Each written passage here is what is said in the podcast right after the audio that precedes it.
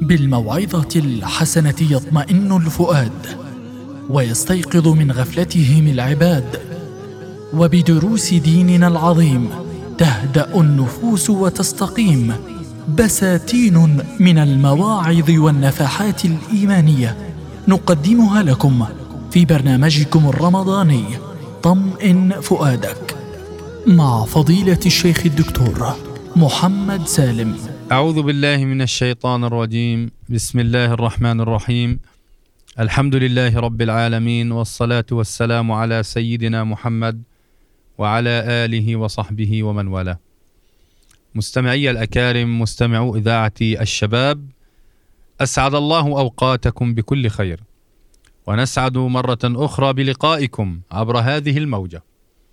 ضمن برنامج طمئن قلبك طمئن فؤادك. لنتحدث في ظلال موضوع مهم. مرتبط ارتباطا وثيقا بثقافاتنا وسلوكياتنا. وله أثر كبير في واقعنا.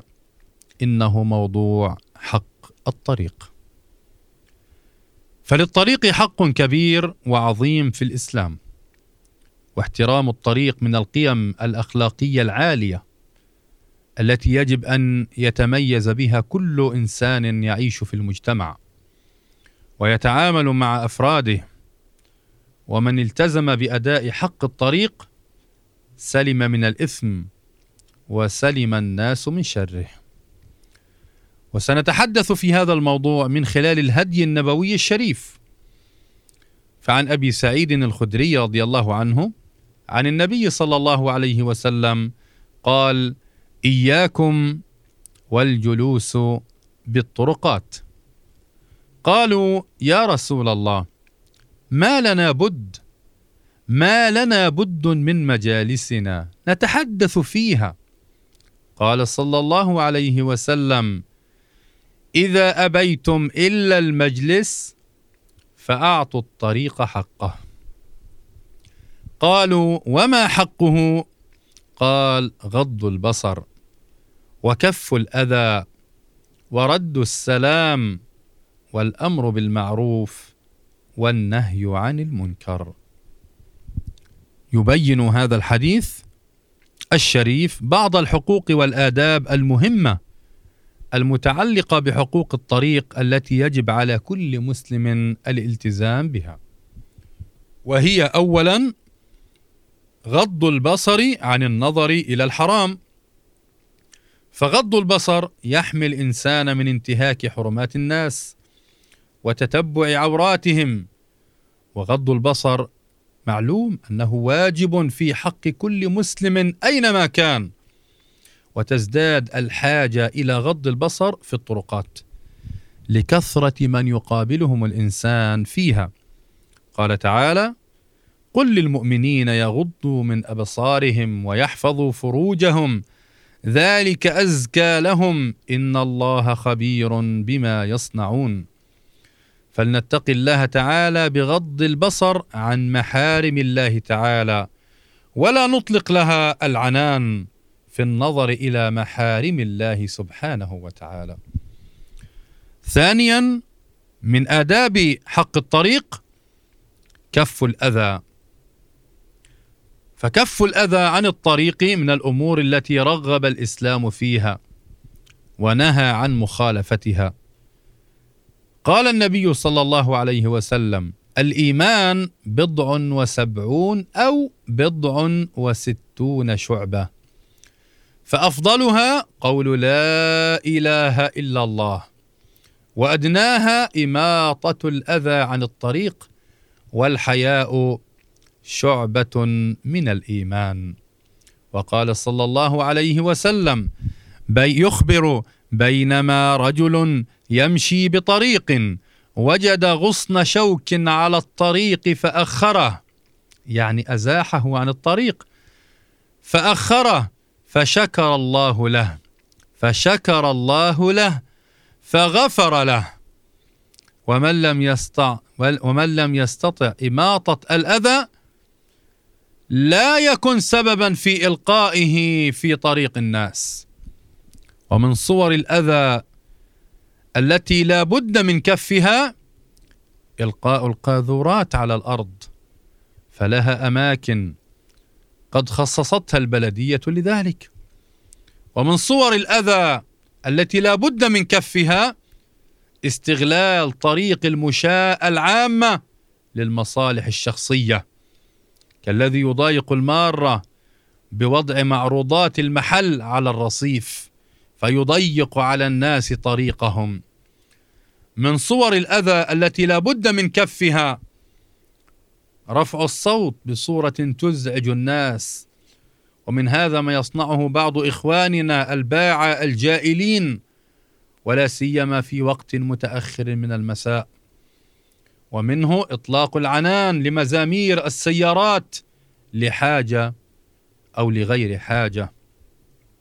من صور كف الأذى عن الطريق الالتزام بقوانين السير. فعلى إخواننا قائدي المركبات الالتزام بقوانين السير. لأن الالتزام بها يحمي الإنسان ويقلل من حوادث الطرق والأضرار. ولا خلاف في أن الالتزام بقوانين السير من الواجبات الشرعية وذلك بالنظر إلى تحقيق المصلحة ودرء المفسدة. اذا من أداب الطريق اولا غض البصر عن المحارم وثانيا كف الأذى عن الطريق وثالثا رد السلام. فرد السلام من الآداب الإسلامية المهمة التي تدلل على كمال الإيمان وصلاح الحال. ورد السلام يعزز الحب بين الناس وكذا يعزز العلاقات الإيجابية بينهم. ورد السلام بمثابة رسالة لمن يلقى إليه السلام تعبر عن السلامة إليه من ملقيه. مما هو سبب في دخول الجنة بإذن الله تعالى. قال رسول الله صلى الله عليه وسلم لا تدخلوا الجنة حتى تؤمنوا ولا تؤمنوا حتى تحابوا. أولا أدلكم على شيء إذا فعلتموه تحاببتم أفشوا السلام بينكم. ومن ألقيت إليه تحية فليرد بأحسن منها أو مثلها. لقول الله سبحانه وتعالى وإذا حييتم بتحية فحيوا بأحسن منها أو ردوها ان الله كان على كل شيء حسيبا. واذا كنا نتكلم عن افشاء السلام من جهه القائه والرد فاننا نتكلم عما هو اعظم من هذا وهو تحقيق السلام للمسلمين من نفسك. فقد قال النبي صلى الله عليه وسلم وقد سئل أي المسلمين أفضل؟ قال من سلم المسلمون من لسانه ويده. رابعا من آداب وحقوق الطريق الأمر بالمعروف والنهي عن المنكر. فالأمر بالمعروف والنهي عن المنكر واجب على كل مسلم قادر عليه وهو علة الخيرية في هذه الأمة أمة النبي صلى الله عليه وسلم. قال الله تعالى كنتم خير أمة أخرجت للناس. بماذا يا رب؟ قال تأمرون بالمعروف وتنهون عن المنكر وتؤمنون بالله. أي بأمركم بالمعروف ونهيكم عن المنكر وإيمانكم أصبحتم خير أمة أخرجت للناس. فإذا ما تراجعتم عن الأمر بالمعروف وتركتم النهي عن المنكر فقدتم الخيرية على الأمم الأخرى. قال صلى الله عليه وسلم من رأى منكم منكرا فليغيره بيده. فإن لم يستطع فبلسانه فإن لم يستطع فبقلبه وذلك أضعف الإيمان. فإذا حضر وقت الصلاة ونحن في مجلس لا بد منه في الطريق فلنقم إلى الصلاة. فإذا لم يقم بعضنا فلنذكره بالله ونأمره بهذا الخير بهذا المعروف وننهاه عن منكر ترك الصلاة.